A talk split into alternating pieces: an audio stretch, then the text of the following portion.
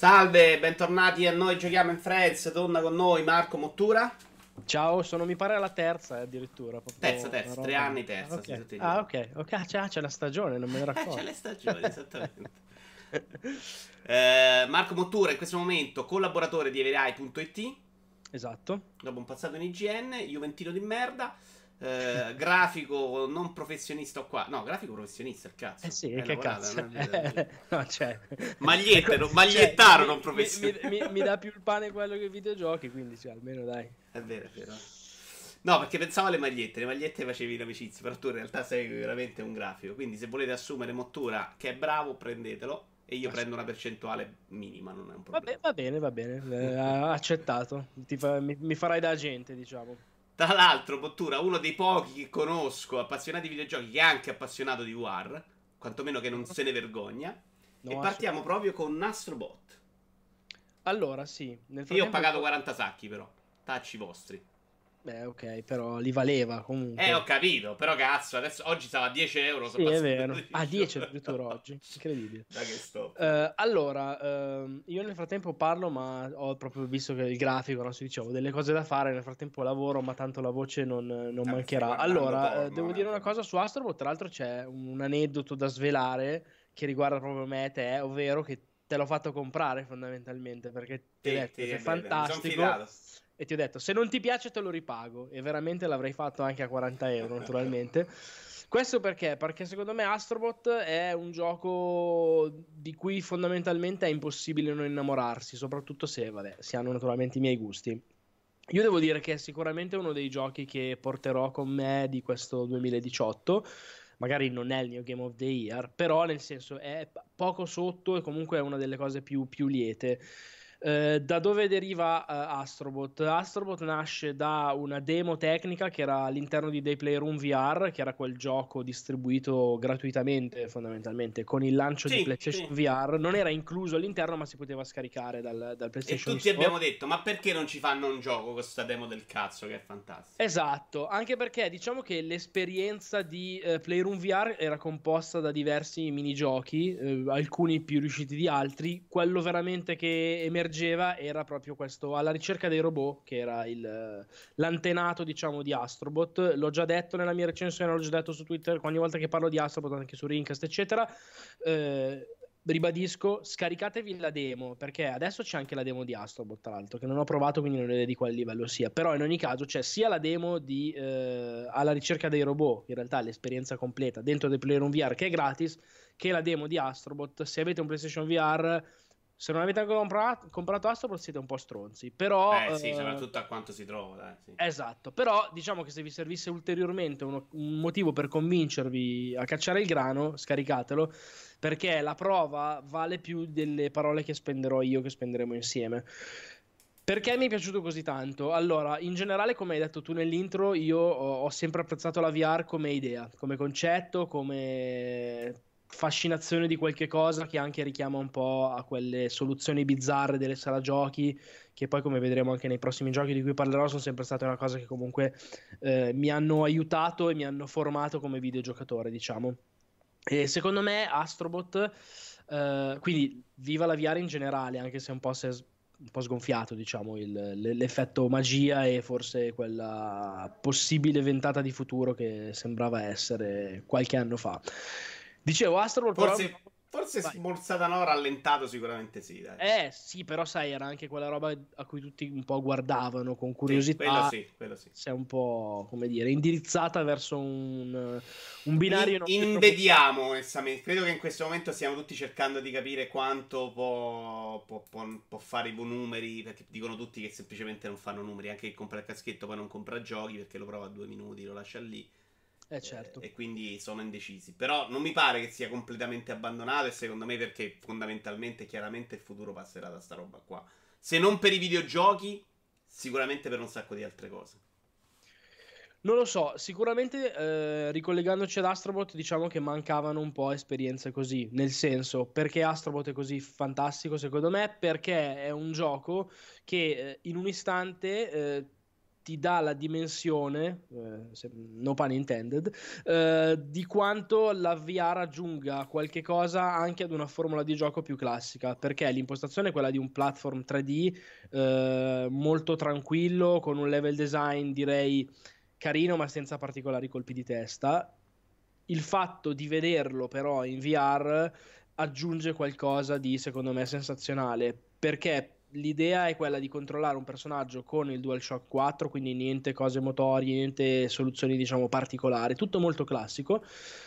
La novità è che questo robottino che è delle dimensioni reali più o meno di un Funko Pop, anche come stile un po' lo ricorda, eh, si controlla con il DualShock, quindi si muove alla maniera classica di un platform 3D ma si inquadra eh, guardandolo, quindi tu fondamentalmente sei la telecamera 3D e eh, hai un'interazione con il mondo spaziale intorno a te che è totale, si gioca da seduti ma se si spo- ci si sporge, ci si abbassa, eh, si avvicina il personaggio quando ci sono, gioca molto in maniera molto molto intelligente con anche la profondità. Io a un certo punto ho bisogno alzare per guardare in un cunicolo per esatto. capire. Esatto perché l'omino in generale, il personaggio, questo robottino che è alla ricerca del suo equipaggio, appunto, come era un po' nella, alla ricerca dei robot, eh, deve trovare all'interno di questi livelli che come struttura anche di inquadratura ricordano un po' forse quelli di Crash Bandicoot, cioè l'idea di mm. andare un po' in profondità eh, e sono limitati come esplorazione, ma non, non, non lo senti mai come un, un, limite in senso lato, cioè non ti dà fastidio, sei guidato... No, ma... tra l'altro leggevo, non ricordo forse se Kotaku o qualcun altro che diceva che si era messo a cercare tutti i robot e addirittura lo peggiorava a cercare di fare il 100% perché diventava ah. più fastidioso, meno divertente, più complicato in modo sbagliato, no? Invece se te la fai come una bella camminata, c'è una bella, esatto. bella varietà Quelli... di livelli incredibile, qualche bella idea nel mezzo, niente di eccezionale a livello di eh, demo che serviva per lanciare il, il controller PS4 all'inizio, Wii, no? Quel tipo di gioco in cui fai tre cazzate però qua stanno bene. Quella roba lì, esatto, invece l'utilizzo del controller DualShock 4 in una maniera molto intensiva con eh, il touchpad utilizzato per lanciare le stelline, per agganciare la corda che poi serve per, come piattaforma per il, il personaggetto, per uh, creare appunto delle piattaforme lanciando. Hai tutti, spara l'acqua, fai la torcia tipo Luigi's Mansion, c'è un livello che sembra Luigi's Mansion che ti fa veramente, si può dire sborrare addosso? Si no. può dire. Uh, cioè, perché fondamentalmente ti immagini, vedi questa cosa con questa fisicità incredibile, un senso di scala che è la cosa me più riuscita di tutto il gioco, i boss sono fantastici. Il boss quello in acqua è fantastico. Sono Forse tutti fenomenali. Cioè, hai questo senso di tu sei piccolo, queste creature enormi. In quel caso lì c'è questo livello spooky, no? come Luigi's Mansion, con il DualShock che in 3D fondamentalmente punti e schiacci e spara questo fascio di luce che ti permette di illuminare cose o di spaventare i fantasmi. E ti dà anche l'idea di cazzo quanto sarebbe bello se Nintendo potesse pasticciare un po' con questa tecnologia qua. Perché già loro lo fanno in una maniera straordinaria. E in generale è un gioco che mi è piaciuto tantissimo, mi è piaciuto tantissimo per le idee, mi è piaciuto tantissimo per la realizzazione e mi è piaciuto tantissimo, come ho scritto nella mia recensione, gli ho dato mi pare 9.2, una roba del genere.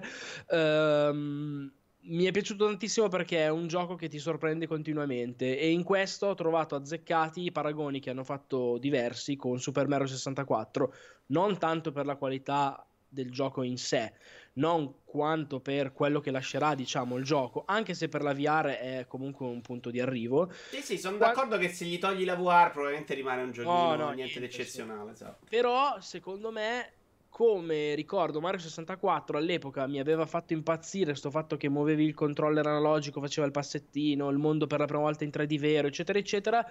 Qui hai questo senso di meraviglia continuo, di sorpresa proprio un livello dopo l'altro, sono 26 livelli e anche io ho apprezzato molto il fatto che non fossero divisi tematicamente, cioè non ci sono i tre livelli col ghiaccio, i tre livelli col fuoco, ci sono, sono più di uno magari, ma sono intervallati in maniera casuale. Secondo me ogni volta dà anche alla progressione, come dicevi tu, che è vai col ritmo un po' che vuoi tu, perché se non vuoi soffermarti a cercare i robottini, vai dritto e i livelli li finisci anche boh, in 5 minuti, 10 minuti. Se vuoi cercarli ci metti un quarto d'ora più o meno.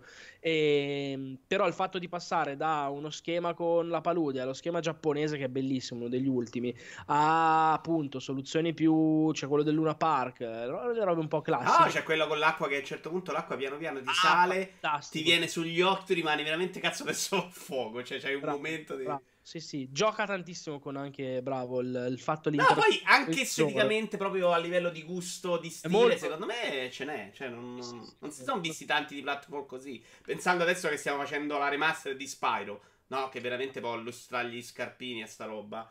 E anche cresce in tanti livelli. Crash aveva delle cose molto belle ma ce n'era anche terribili, penso, a livelli industriali di Crash, no? Cioè, invece questo no, no, no, è tutto questo è molto pulito, tutto molto bello, molto... E poi anche i boss, fammi dire, sai che io sono sempre sensibile anche al fascio delle cose un po' horror, e secondo me i boss sono straordinari perché hanno questo character design puccioso da cartone animato, eccetera, che si scontra un po' con eh, questa stazza colossale, queste animazioni anche che cioè, c'è il ragno che sembra che viene a ghermirti, eccetera, eccetera. E secondo me sono così un po' a cavallo con l'essere creepy, che per me è quella cosa sempre eccellente. Cioè, mi piace sia quando vanno proprio in modalità, ok, super malato, eccetera. Però anche queste cose qua che sembrano per bambini, ma un po' ti possono spaventare, secondo me hanno sempre il loro perché. Quindi basta, viva Astrobot non so come, come dire, accogliere il fatto che sia calato di prezzo in una maniera così vertiginosa. Eh, il, giorno 2 stava già a 20 euro in realtà. Sì, esatto. Mi ha fatto proprio rosicare tantissimo. probabilmente ne hanno prodotti tanti e non ne hanno venduti tantissimi, aveva bisogno di farne fuori.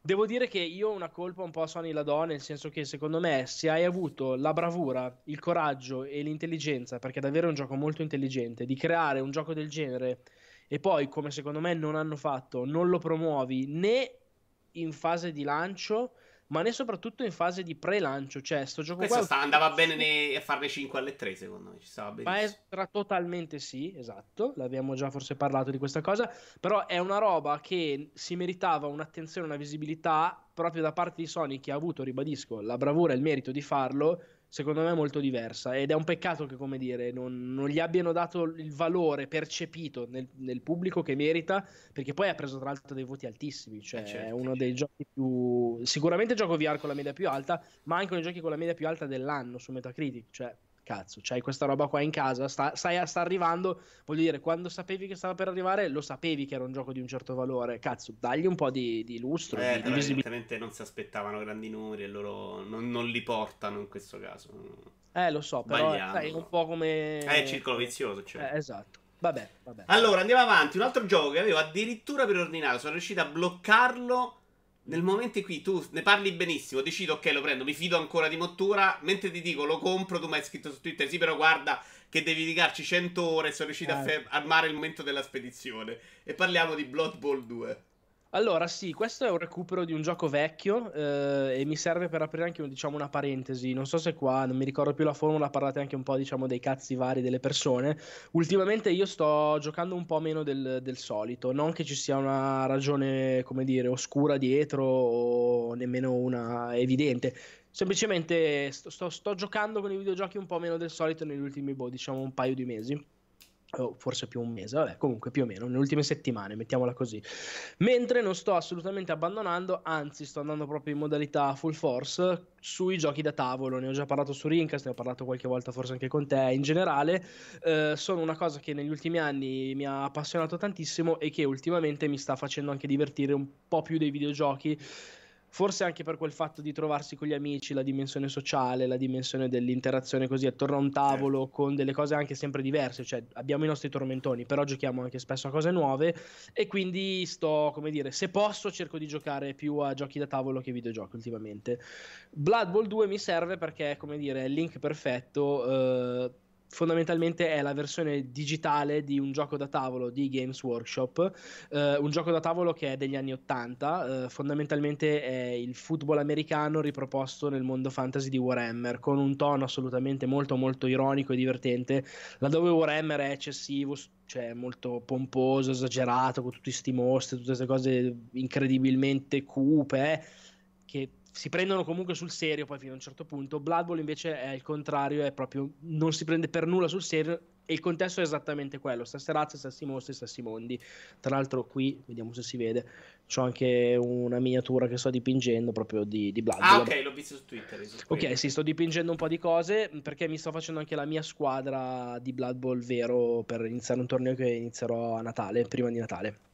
E appunto mi serve come link perché Blood Bowl 2 è un gioco che è uscito ormai penso quasi un paio di anni fa, adesso sta veramente scontato a pochissimo, cioè si trovava a 9 euro settimana scorsa. Io lo sto giocando su PlayStation 4. Eh, c'è un'edizione che è quella che ho io con tutte le razze sbloccate, tutte perché ci sono veramente tipo 20 team diversi. Ogni team, tra l'altro, una caratteristica particolare di Blood Bowl è che nel gioco da tavola anche è così, ma deliber- cioè volutamente proprio è deliberata la scelta esistono delle squadre che sono molto più facili da usare di altre. Cioè, non so, gli Elfling fanno cagare, ma fanno veramente cagare. Se tu giochi Elfling con Torchi, sai che sei, perdi 9 volte su 10.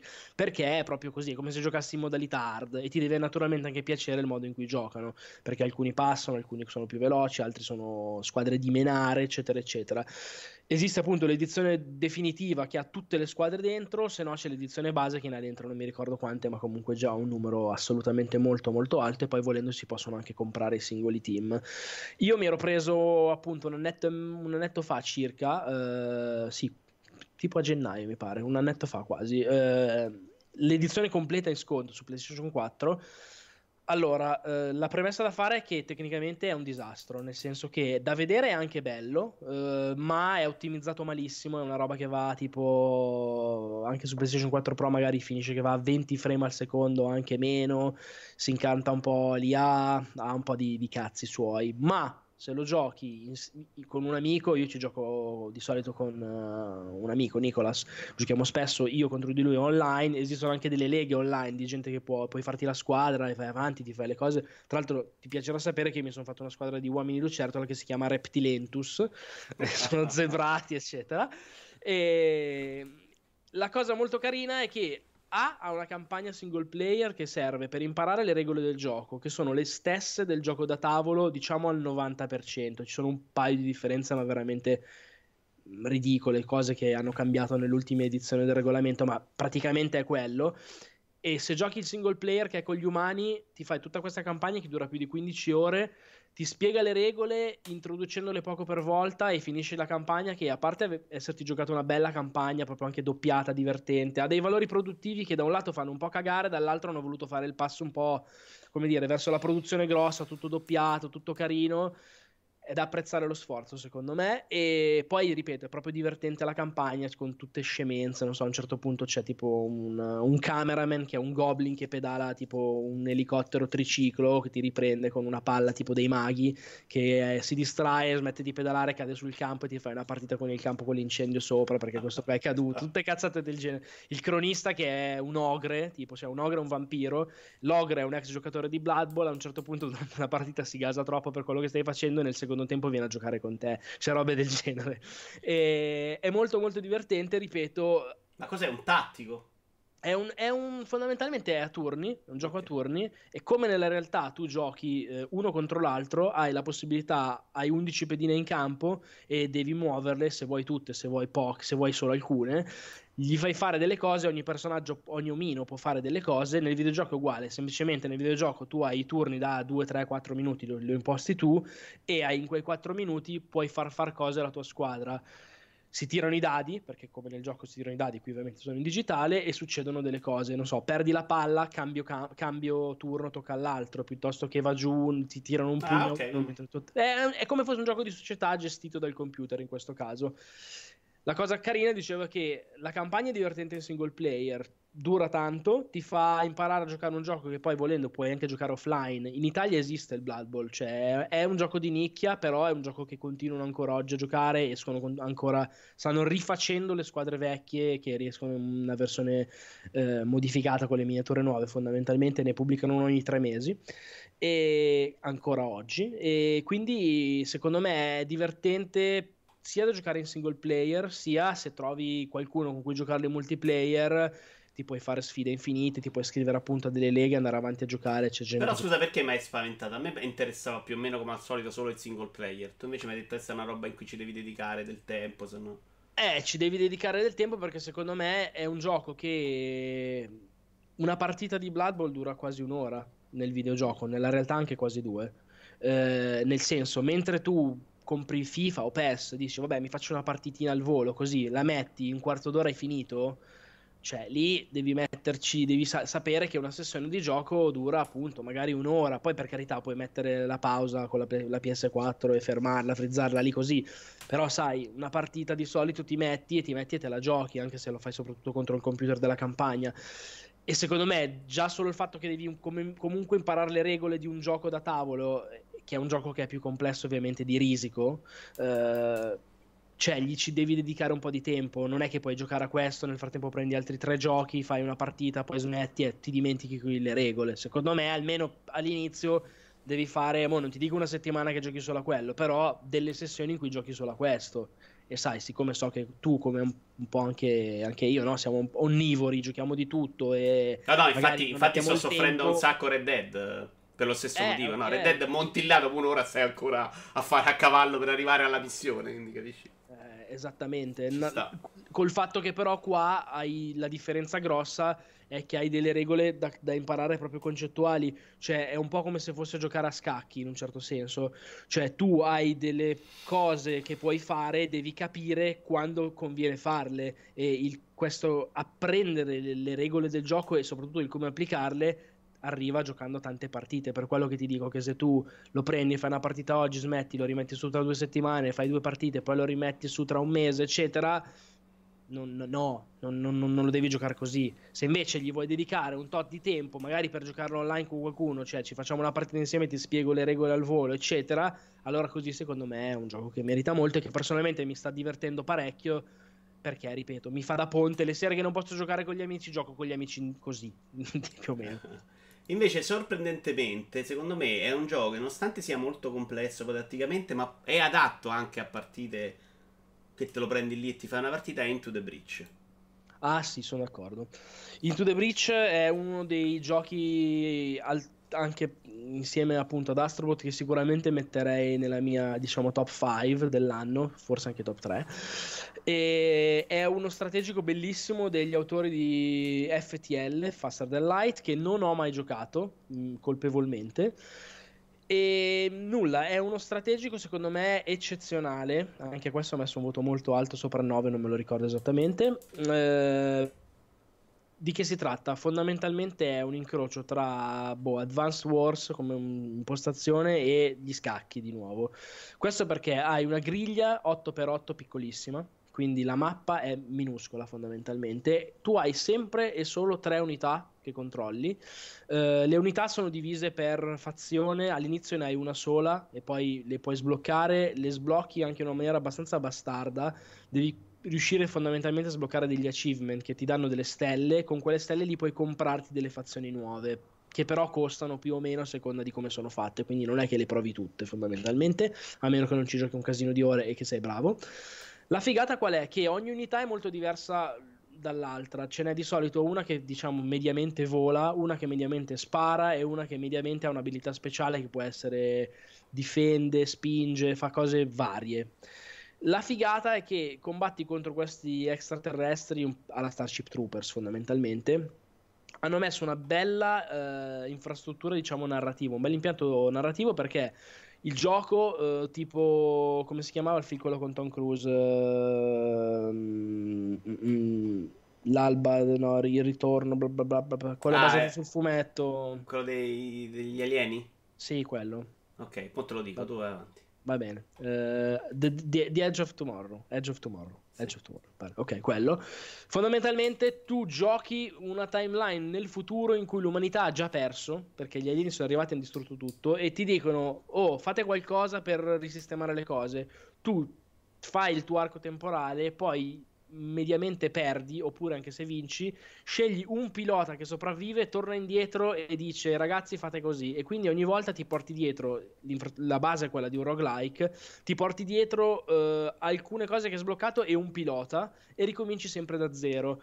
La figata qual è? Che questi alieni che cercano di fondamentalmente uccidere tutti ti mandano in game over, no? Se uccidono i tuoi omini, che naturalmente ti creano dei problemi, soprattutto se ti muore il pilota, puoi continuare con il mech che però non ha sopra il pilota e che quindi perde delle abilità fondamentalmente. Ma ti mandano in game over quando scassano degli elementi dello scenario. Tu devi difendere la popolazione che sta dentro queste tipo grattacieli, strutture.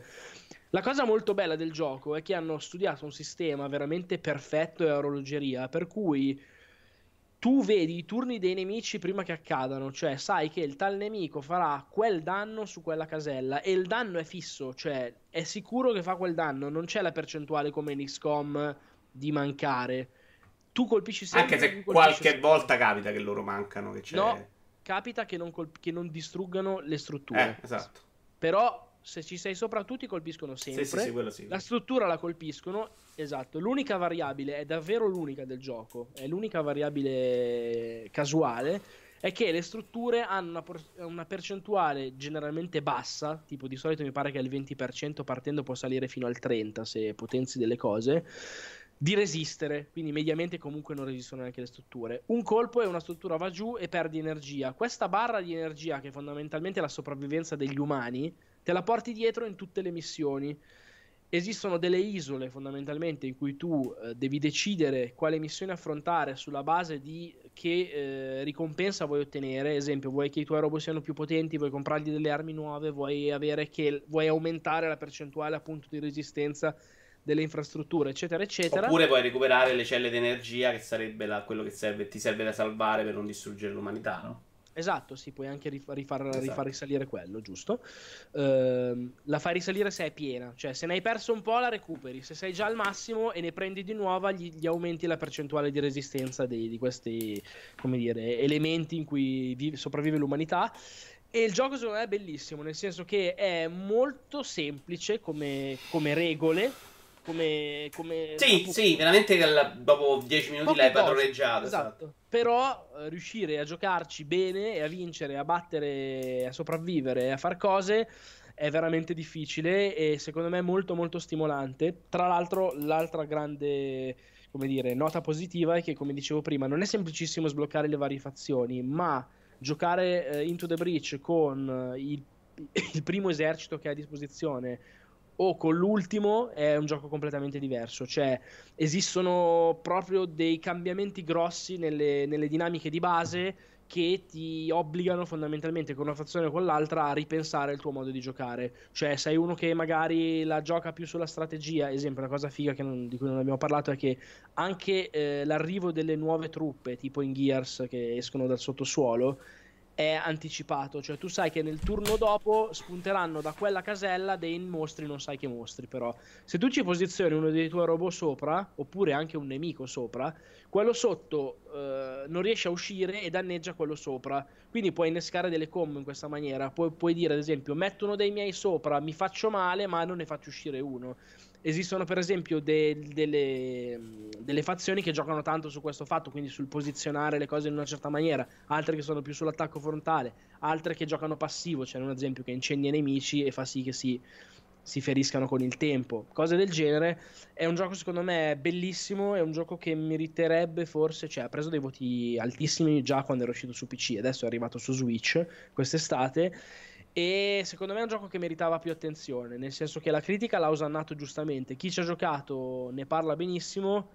Mi sembra sia passato colpevolmente un po' sotto silenzio. Perché, si meritava... perché secondo me uno ci si impaurisce a vederlo. Mm, peggio, secondo me hai proprio l'impressione che sia una roba molto complicata guardandolo. Ah, dici? E io mi sono fidato di Antonio e mi ha detto: No, guarda, lo puoi giocare anche te. Non è una rottura di coglioni. Ci sono andato. FTL ci aveva avuto la stessa voglia di giocarlo ma ero rimasto lì per paura che poi diventava una roba troppo cervellotica. Sì, poi quella cosa roguelike che è sempre un'arma a doppio taglio, anche a me spesso mi, mi ammoscia più che, che gasarmi. In questo caso invece secondo me è eccezionale l'aver eh, impostato quella struttura lì su uno strategico a turni. Perché Poi funziona... io devo giocarlo ancora tantissimo, cioè credo di non aver sbloccato neanche un'isola. Sono arrivato a un finale dopo al terzo tentativo, tipo, giocandoci un po' di ore, l'ho adorato, però dico poi me lo gioco quest'estate con calma. Ma l'hai finito una volta con, cioè, positivo? Sì, sì una sport? volta finito. E allora già, quel, come dire, il finale quello rimane, rimane Sì, sì, però ecco, è bello anche sbloccare le altre unità. Certo, ecco, se vogliamo, guarda, questa cosa che hai detto può anche essere visto come un difetto, nel senso che lo finisci una volta, non ci metti tantissimissime ore a finirlo, se non sei quello che si prende bene a dire vediamo com'è con un'altra, un'altra fazione, è finito lì. Nel senso, eh, guarda, giusto il discorso delle isole, perché le isole comunque hanno delle cose particolari loro, gli ah. vari scenari, hanno delle cose tipo il ghiaccio fa scivolare, cose che comunque aumentano un po' di, di tatticismo. Assolutamente. Comunque sì, per quanto è semplice nelle sue regole, è assolutamente splendido. E sicuramente nei miei 15 invece. La mia sono, sto ancora decidendo quali sono quelli che devono entrare nei miei 15. Eh, e c'è assolutamente questo. Ottimo, ottimo. Allora, a parte siamo d'accordo. Tu devi giocarti Obradin assolutamente, però, secondo me. Eh, ma mica è solo su PC. Sì, e tu non c'hai un PC. Eh no, no, io ho solo Mac, sì, eccetera. No, non riesco. No, Obradin assolutamente... Quando uscirà su console, assolutamente. Devo finire Red Dead, ma per quanto pure quello poi io non ci abbia dedicato il cervello per finirlo come andrebbe, secondo me come idea, come tutto, è una roba... Ma Obradin quanto, quanto, ti dura più o meno? Quanto ti è durato? Ma guarda, no, a me non ho fatto quasi un cazzo cioè, tu puoi arrivare al finale esattamente dopo 5 minuti o puoi scoprire tutte le 60 i tizi. E se ci fai tutti i 60, secondo me, se sei bravo, 15-20 ore te le fai. No, vabbè, ok, ma facciamo una cosa media, senza fare il maniaco che finisce tutto. No, in realtà il gioco per finirlo come devi dovresti fare i 60. Perché ah, devi okay. guardi tutti gli indizi. Io mi sono rotto un po' i coglioni prima perché dovevo veramente riguardare mille volte finale. Non c'avevo sta, sta sbatta. Quindi tu quanto ci avrai giocato? Una dozzina? Uh, sì, 10-15 anch'io. Ok, vabbè, vabbè. E okay. ne ho fatti 30 su 60 puliti. Eh, vabbè, okay, ok. Più gli altri, tante cose scoperte. Poi devi pure incastrare bene esattamente quello che vuole lui. Insomma, comunque è una, una delizia. Uh, Capcom Beat'em Bundle Review, ultimo gioco di giornata. Uh, Dead Cells non facciamo in tempo, ne abbiamo parlato comunque tanto. Sappiamo che a te non è piaciuto. No, quindi... il cazzo, Dead Cells è bellissimo. Dead Cells, fammi dire solo una parola, è il gioco che mi ha ossessionato per tutta l'estate ed è, lo, lo aspettavo. E... In realtà aspettavo più Hollow Knight e mi è piaciuto molto di più Dead Cells. Cioè, pure Hollow Knight è, è bello. Ma Dead Cells... Dead Cells.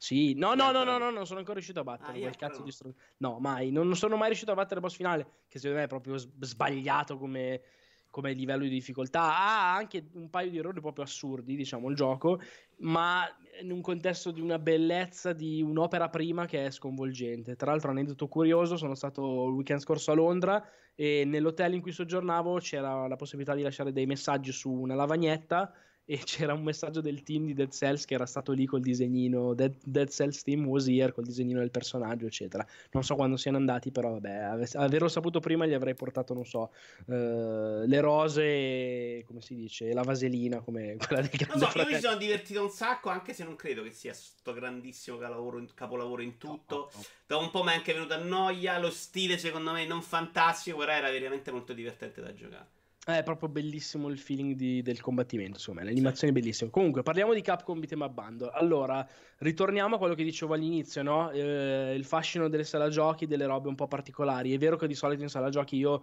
impazzivo anche, se non soprattutto, per eh, i cabinati esagerati, tipo The Lost World, tipo quelle cagate lì, con le House of the Dead, eccetera, eccetera però sono cresciuto anche con eh, i beat'em up a scorrimento, che sono un genere che a me è sempre piaciuto tantissimo e che purtroppo, come dire, ho visto sia nascere magari un po' troppo, però sia fiorire che eh, appunto decadere un po' nell'oblio.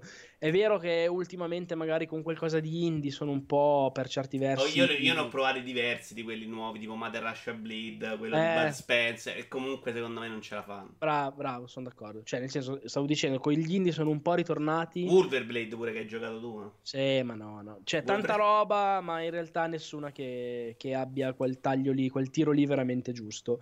E ehm, devo dire che invece riprovare con un gioco che è stato annunciato a sorpresa fine agosto, se non ricordo male, o comunque nel, tarda estate, in un Nintendo Direct e tipo, ok, è disponibile dopo domani, tant'è che il giorno dopo pure hanno mandato il codice review.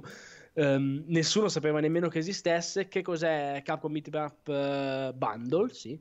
È una collection di sette giochi, ovviamente classici. Sono uh, Capcom è un'istituzione in questo genere. Mancano, per ovvie ragioni, tutti i giochi Capcom su licenza, che forse erano i più belli. Nel mio cuore c'è Alien vs Predator, c'è bellissimo Cadillac and Dinosaurs, ci sono quelli di Dungeons and Dragons, c'è anche The Punisher. O meglio, non c'è. Tutti quelli che ho nominato adesso non, non, ci sono, sono, perché non ci sono perché chissà in che cazzo di limbo saranno a livello di licenza. Certo. Mentre ci sono quelli che sono giochi Capcom eh, di cui appunto detengono i diritti e si parte da Final Fight che è ovviamente quello primo seminale che ha di fatto definito il genere dopo Double Dragon l'ha un po' appunto potenziato diciamo rispetto a Double Dragon allora Final Fight secondo me è lì dentro ci sta per un valore, come dire, culturale. Da rigiocare oggi è abbastanza tanto un legno e non è invecchiato benissimo. Ma così come non è invecchiato benissimo neanche, che ne so, Golden Axe o è invecchiato orrendamente male, non è un picchiaduro proprio del tutto a scorrimento così, però Altered Beast è un'altra roba che è invecchiata malissimo, secondo me, quello c'è nella Mega Drive Collection. Invece eh, all'interno di questa collezione ci sono poi una serie di giochi che mi ha fatto molto piacere riscoprire, rigiocare, ti cito, aspetta che sennò mi, mi, mi, mi confondo sempre, eh, Knights of the Round è bellissimo con uh, l'ambientazione stile Re Artù, Cavaliere della Tavola Rotonda, eccetera, eccetera. E ha un sistema di combattimento che è una specie di For Honor uh, ante litteram con uh, delle parate, dei movimenti che non sempre funzionano, ma che è bello, come dire, l'idea che ci siano. Ed è fantastico The King of the Dragons, che invece è quello come fosse il prequel spirituale dei, di quelli ispirati a, a Dungeons and Dragons uh, Tower of Doom e Shadow of Mystaria e secondo me uh, quello è molto bello per il fatto di ancora oggi molto affascinante, grafica 2D bellissima, ma avere personaggi diversi, il Chierico, il Barbaro, eccetera, eccetera, dà un taglio particolarmente, secondo me, gustoso al gioco, che poi è veramente molto, molto evocativo a livello di ambientazioni. Sono il fantasy classico in chiave giappo-europea, che secondo me funziona particolarmente bene. La cosa caratteristica della collection, invece, sono due giochi inediti che non si erano mai visti su console, che sono Armored Warriors, che secondo me è bellissimo, e Battle Circuit. Sono due giochi che sono usciti più avanti, quando il genere era proprio quasi nel, eh, pronto già un po' nella fase calante, nel 1994 e la figata secondo me di Armored Warriors è che è un gioco coi mech giapponesi con un design bellissimo uh, sprite enormi, veramente, veramente molto, molto proprio fighi da, da vedere su schermo con delle animazioni super esagerate, raggi laser, cose varie, con un bel sistema di combattimento basato sul fatto di strappare pezzi fondamentalmente dai personaggi, dai robot nemici e attaccarli al tuo robottone, quindi cambiano le armi in corsa, ci sono diverse possibilità. La grafica, ripeto, è super mega esagerata di quando sono arrivati forse al massimo del genere, al punto tale da anche a volte compromettere un po' la leggibilità. Se lo giochi in multiplayer a volte fai un po' fatica a capire che cazzo succede a schermo, però boh, l'ho trovato proprio molto molto bello, molto divertente. La collection è fantastica su Switch, dove l'ho giocata per due ragioni. La prima, il fatto di poterci, cioè anzi per una ragione fondamentalmente, il fatto di poterci giocare in giro ovunque, con chiunque. Sono giochi certo. che hanno fondamentalmente due o tre tasti e cioè prendi il Joy-Con, lo passi a chiunque vuoi, ci giochi in giro ed è uno spettacolo assoluto.